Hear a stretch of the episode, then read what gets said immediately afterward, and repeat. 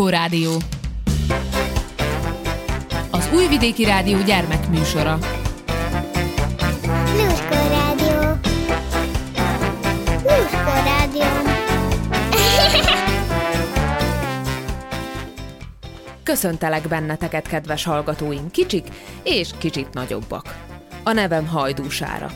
A mai műsor terítékén az íróeszközök lesznek, hiszen Mészáros Anikó eperkéje biztos tart otthon párat belőle.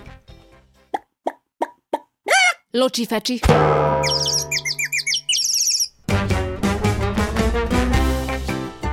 Sajnos egyre ritkábban írunk kézzel, pedig tudományosan bizonyított tény, hogy a kézírás gyakorlásának számos személyiség és képességfejlesztő hatása van.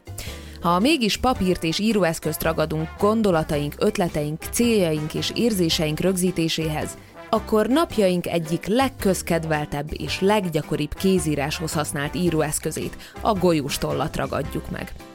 Népszerűségét az is bizonyítja, hogy ez a praktikus kis íróeszköz saját világnappal büszkélkedhet. Minden év június 10-e a golyóstól nemzetközi napja. Percenként körülbelül 900 darab golyóstollat vásárolnak a világon. És képzeljétek, a golyóstól feltalálója Bíró László József, magyar újságíró volt, aki 1943. június 10-én Argentínában szabadalmaztatta a golyóstól véglegesített technológiájú, ma is használt változatát. A golyóstól emberek millióinak életét könnyítette meg.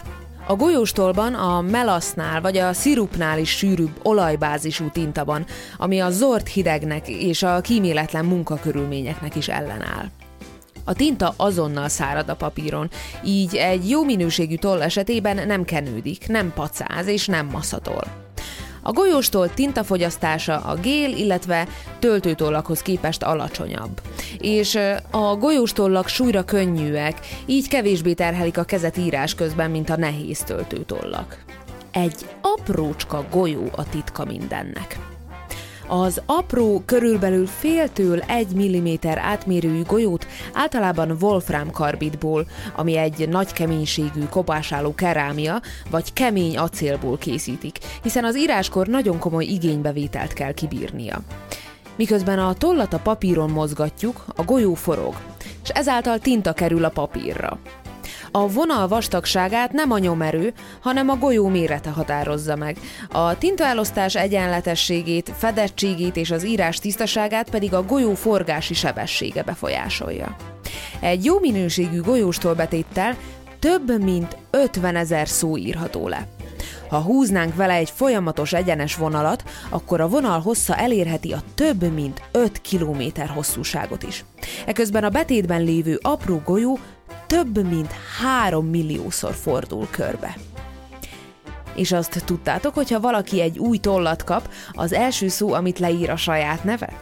Az aláírása, ami sokat elmond az ember személyiségéről. No, de a grafitceruzát is sokan napi szinten használjuk, és ezek a kis vékony, színnel töltött csodák sok érdekességet és különös történetet rejtenek. Íme néhány érdekes tény a grafitceruzáról is. A ceruzák leggyakrabban csak fából és grafitból készülnek. A ceruza méretű fahasábokat egy vájattal látják el. Ebbe kerül a grafitmag. Majd a két fél ceruzát erős ragasztóval illesztik össze. Ezután a faburkolatot festik, és különböző jelzésekkel látják el. A ceruzákhoz használt grafitot több mint 400 évvel ezelőtt fedezték fel. Az ásványlerakódást 1564-ben Angróban lelték. Ez az anyag azonban az ólomnál puhábbnak és törékenyebbnek bizonyult, ezért üreges fakeretbe illesztették. Így született meg a faburkolatú ceruza. A radír feltalálása előtt az írók és a művészek összegyúrt kenyérdarabot használtak a hibák eltüntetésére. A ceruzákon azonban száz évvel ezelőtt még nem volt radír, mert a tanárok úgy gondolták, hogy a radír, mint javító eszköz, ösztönzi a diákokat a hibák elkövetésére.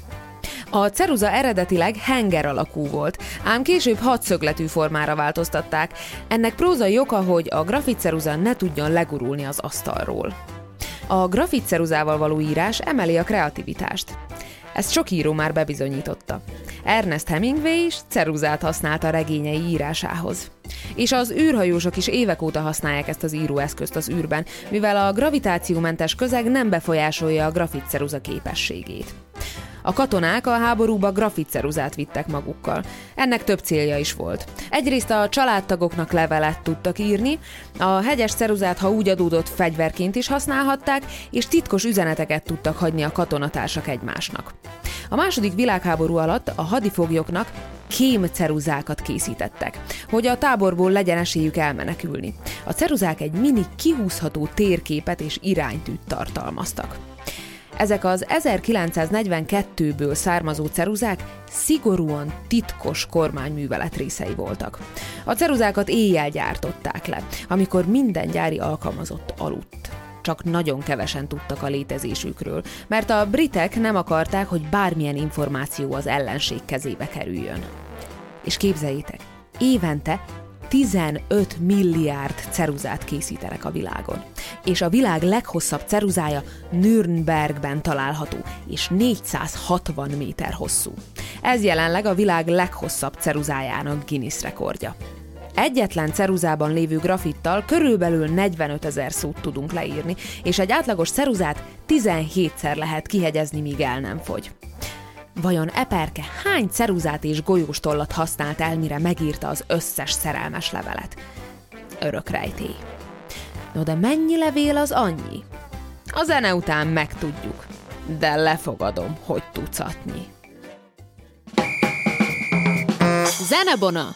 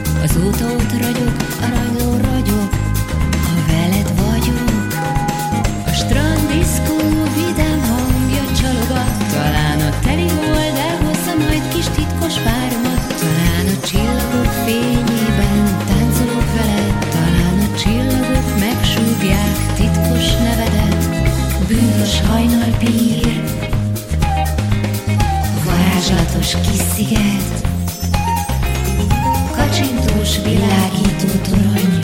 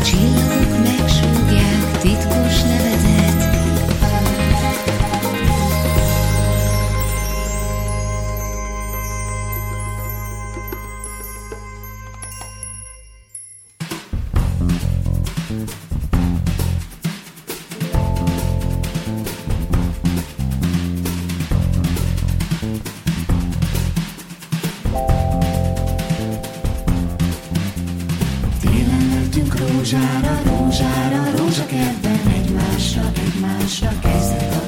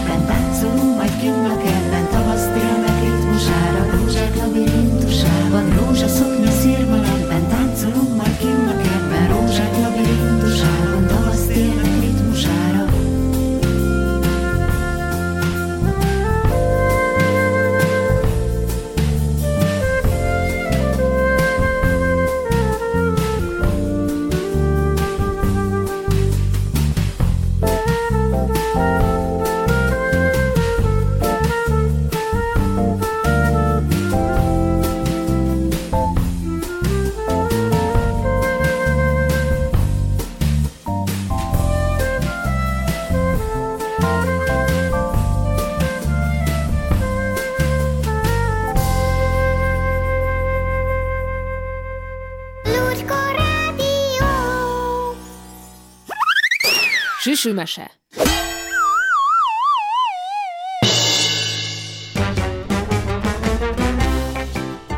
Mészáros Anikó, Epreskerti mesék. Nyolcadik képeslap. Kacérka álma. A király kisasszonyok első udvarhölgye Kacérka mindennél jobban szerette, amikor a kedves férfi tekintetek csak rászegeződtek. Bárokkal udvaroltatott társasági összejöveteleken, grófokkal vette körül magát piknikek alkalmával, cserfesen mosolygott a lovász fiúkra, s csábosan pillogott az inasokra. Ember legyen a talpán, aki a fehér gyöngyfogsor és a kihívó szempár láttán megállja, hogy ne kezdjen heves ostromba. Sútyorogták szemrehányúan a lány háta mögött, de kacérka csak legyintett a rosszallásra. Mindenkibe egy csapásra szerelmes lett. És mindannyiszor össze is tört a szíve. Mert egy-egy áttáncolt éjszaka vagy késő esti randevú után soha többé nem látta viszont szép tevőjét. Bár csak egyikük kitartana mellettem, vágyakozott az udvarhölgy a verandán üldögélve, s ütemesen mantrázni kezdte el felkiáltást.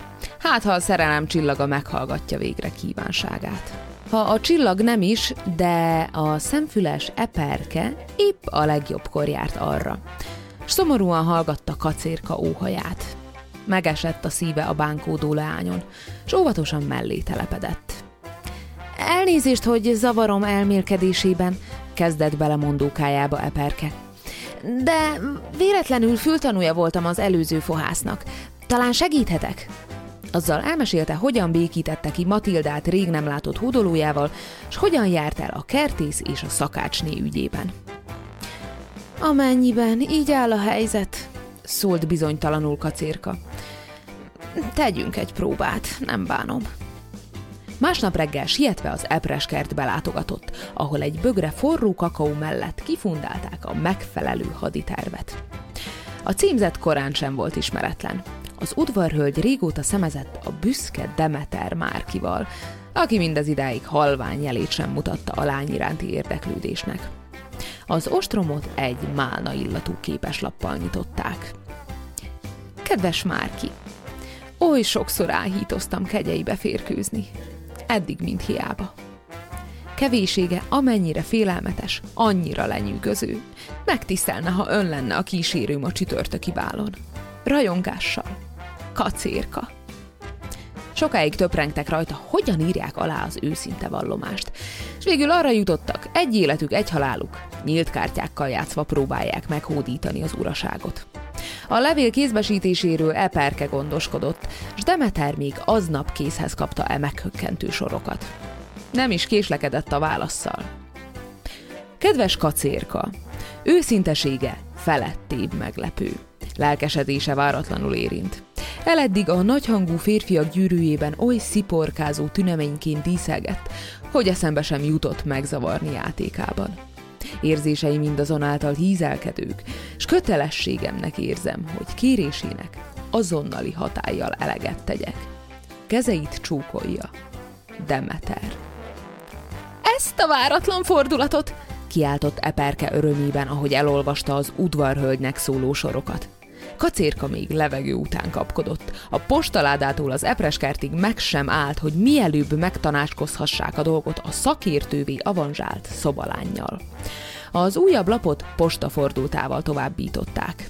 Kedves Demeter, a női lélek szeszélyei kifürkészhetetlenek.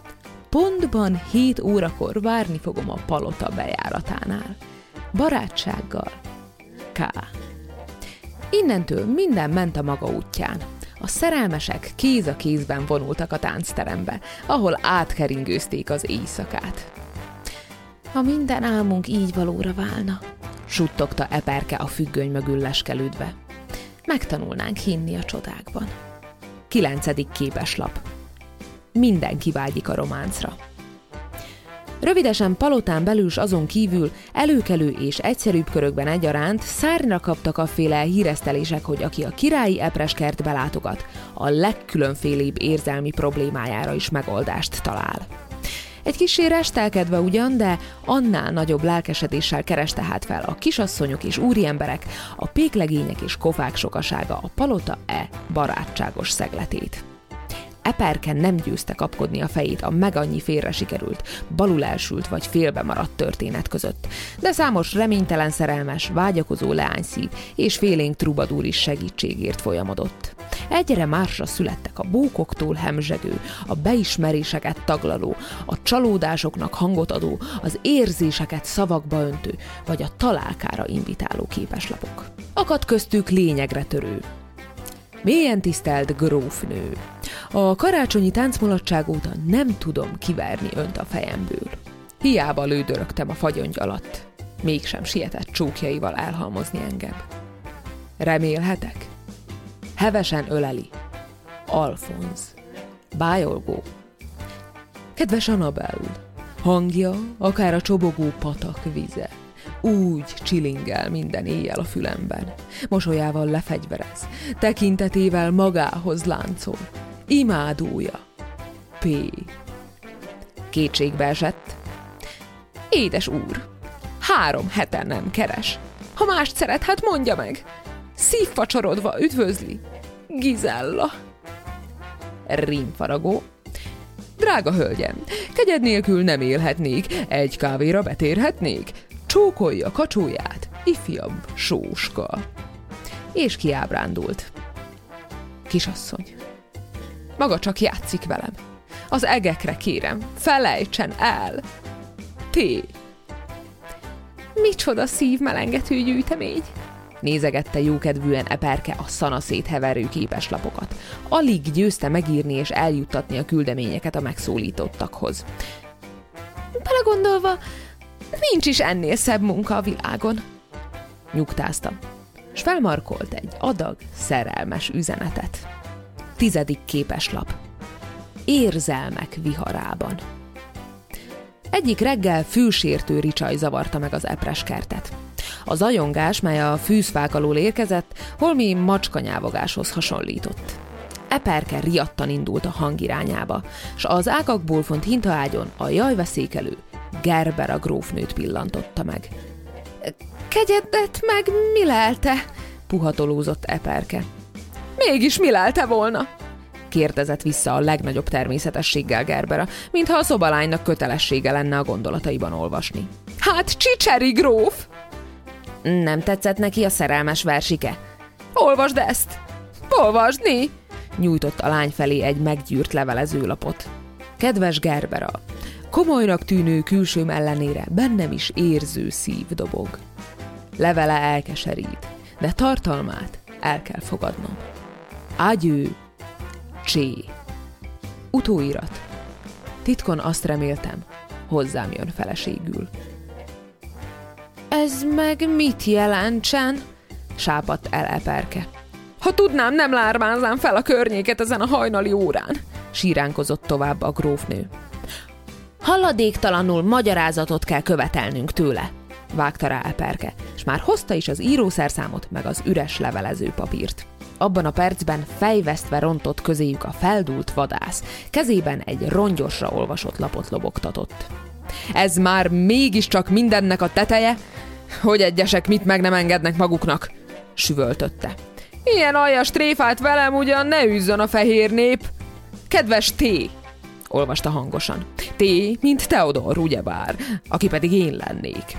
Becses ajándékát legnagyobb sajnálatomra vissza kell utasítanom. Az én szívem másért dobog. Kérem, ne orroljon rám emiatt. A szerelmet nem lehet vezérelni. Ha valaha megbocsát, legyünk olyan jó barátok, mint a vallomása előtti időkben. Szeretettel, S. A borítékon a bélyek helyett egy rús volt csúfoskodott. Hogyan magyarázzam ezt meg a feleségemnek? Ki ez az S? És miért nem került még a postaládánkba a házassági évfordulónkra szánt ünnepi üzenet?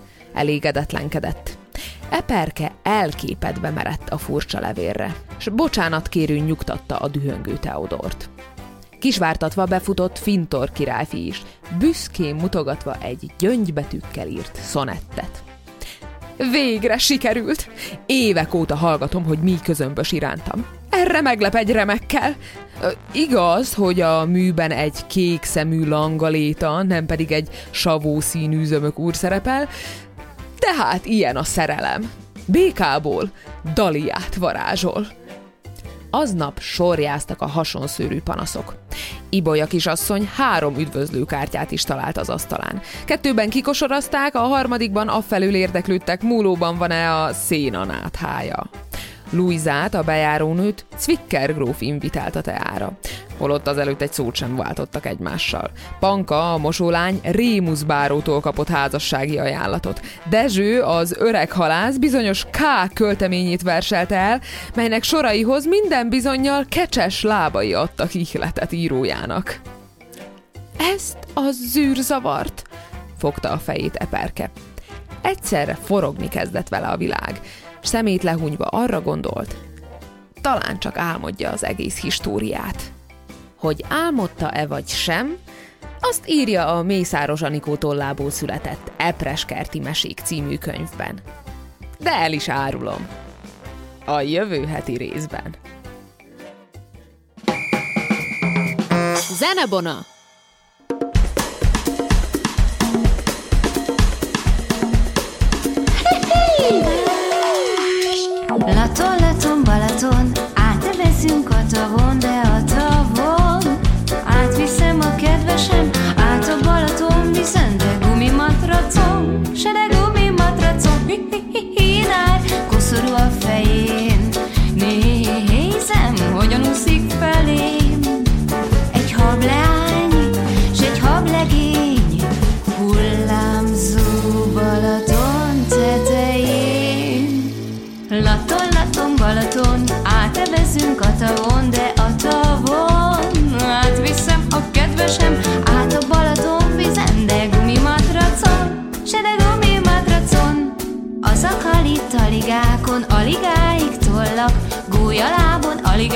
nem emelnek tollat.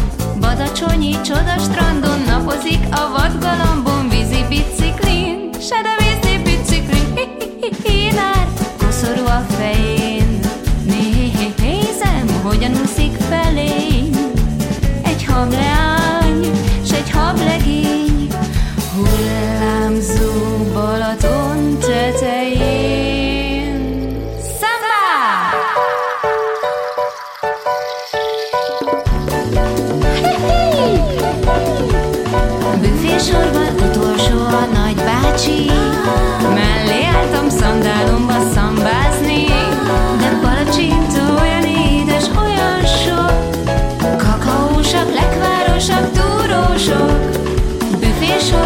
Első lett a nagybácsi. Érdemes volt a sorunkat kivárni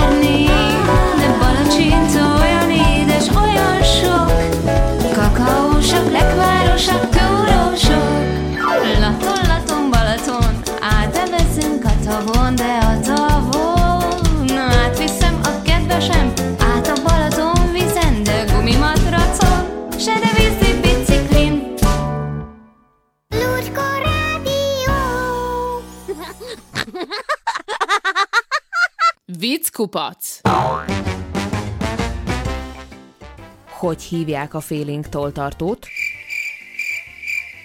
Attól tartó. Jean, hozzon egy tollat. Tessék, uram. Jean, fog ez a toll? Igen, uram. Akkor mondja meg neki, hogy engedjen el. Pistike felel történelemből, kérdi a tanárnő. Hol írták alá a függetlenségi nyilatkozatot? Hát, szerintem biztos alapalján. A kisfiút az anyja az iskola kapujában várja, mert ez volt az első napja az iskolában. Na, és mit tanultatok ma? kérdezi tőle. Képzeld, anya, képzeld, ma megtanultam írni, feleli a kisfiú büszkén. Igen, egyetlen nap alatt. És mit írtál? Ja, azt nem tudom. Olvasni még nem tanultam meg. Az én kisfiam rendkívüli gyerek. Tele van eredeti ötletekkel. Igaz, tanár úr? Ó, igen. Különösen, ami a helyes írást illeti. Pistike, hogy, hogy ilyen hamar hazajöttél az iskolából? Én voltam az egyetlen, aki tudott felelni a tanítónéni kérdésére. És mi volt az?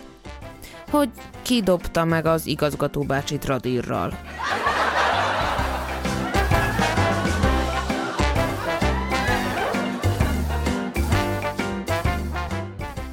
Eddig tartott a Lurkó Rádió mai adása. Búcsúzik tőletek, hajdúsára. Ha lemaradtál a Lurkó Rádió bármely adásáról, cseppet se búsulj. Bármikor visszahallgathatod az RTV honlapján, illetve az RTV applikációja is nagy segítség lehet számodra. Örülök, hogy velem tartottatok. Találkozunk egy hét múlva. Sziasztok!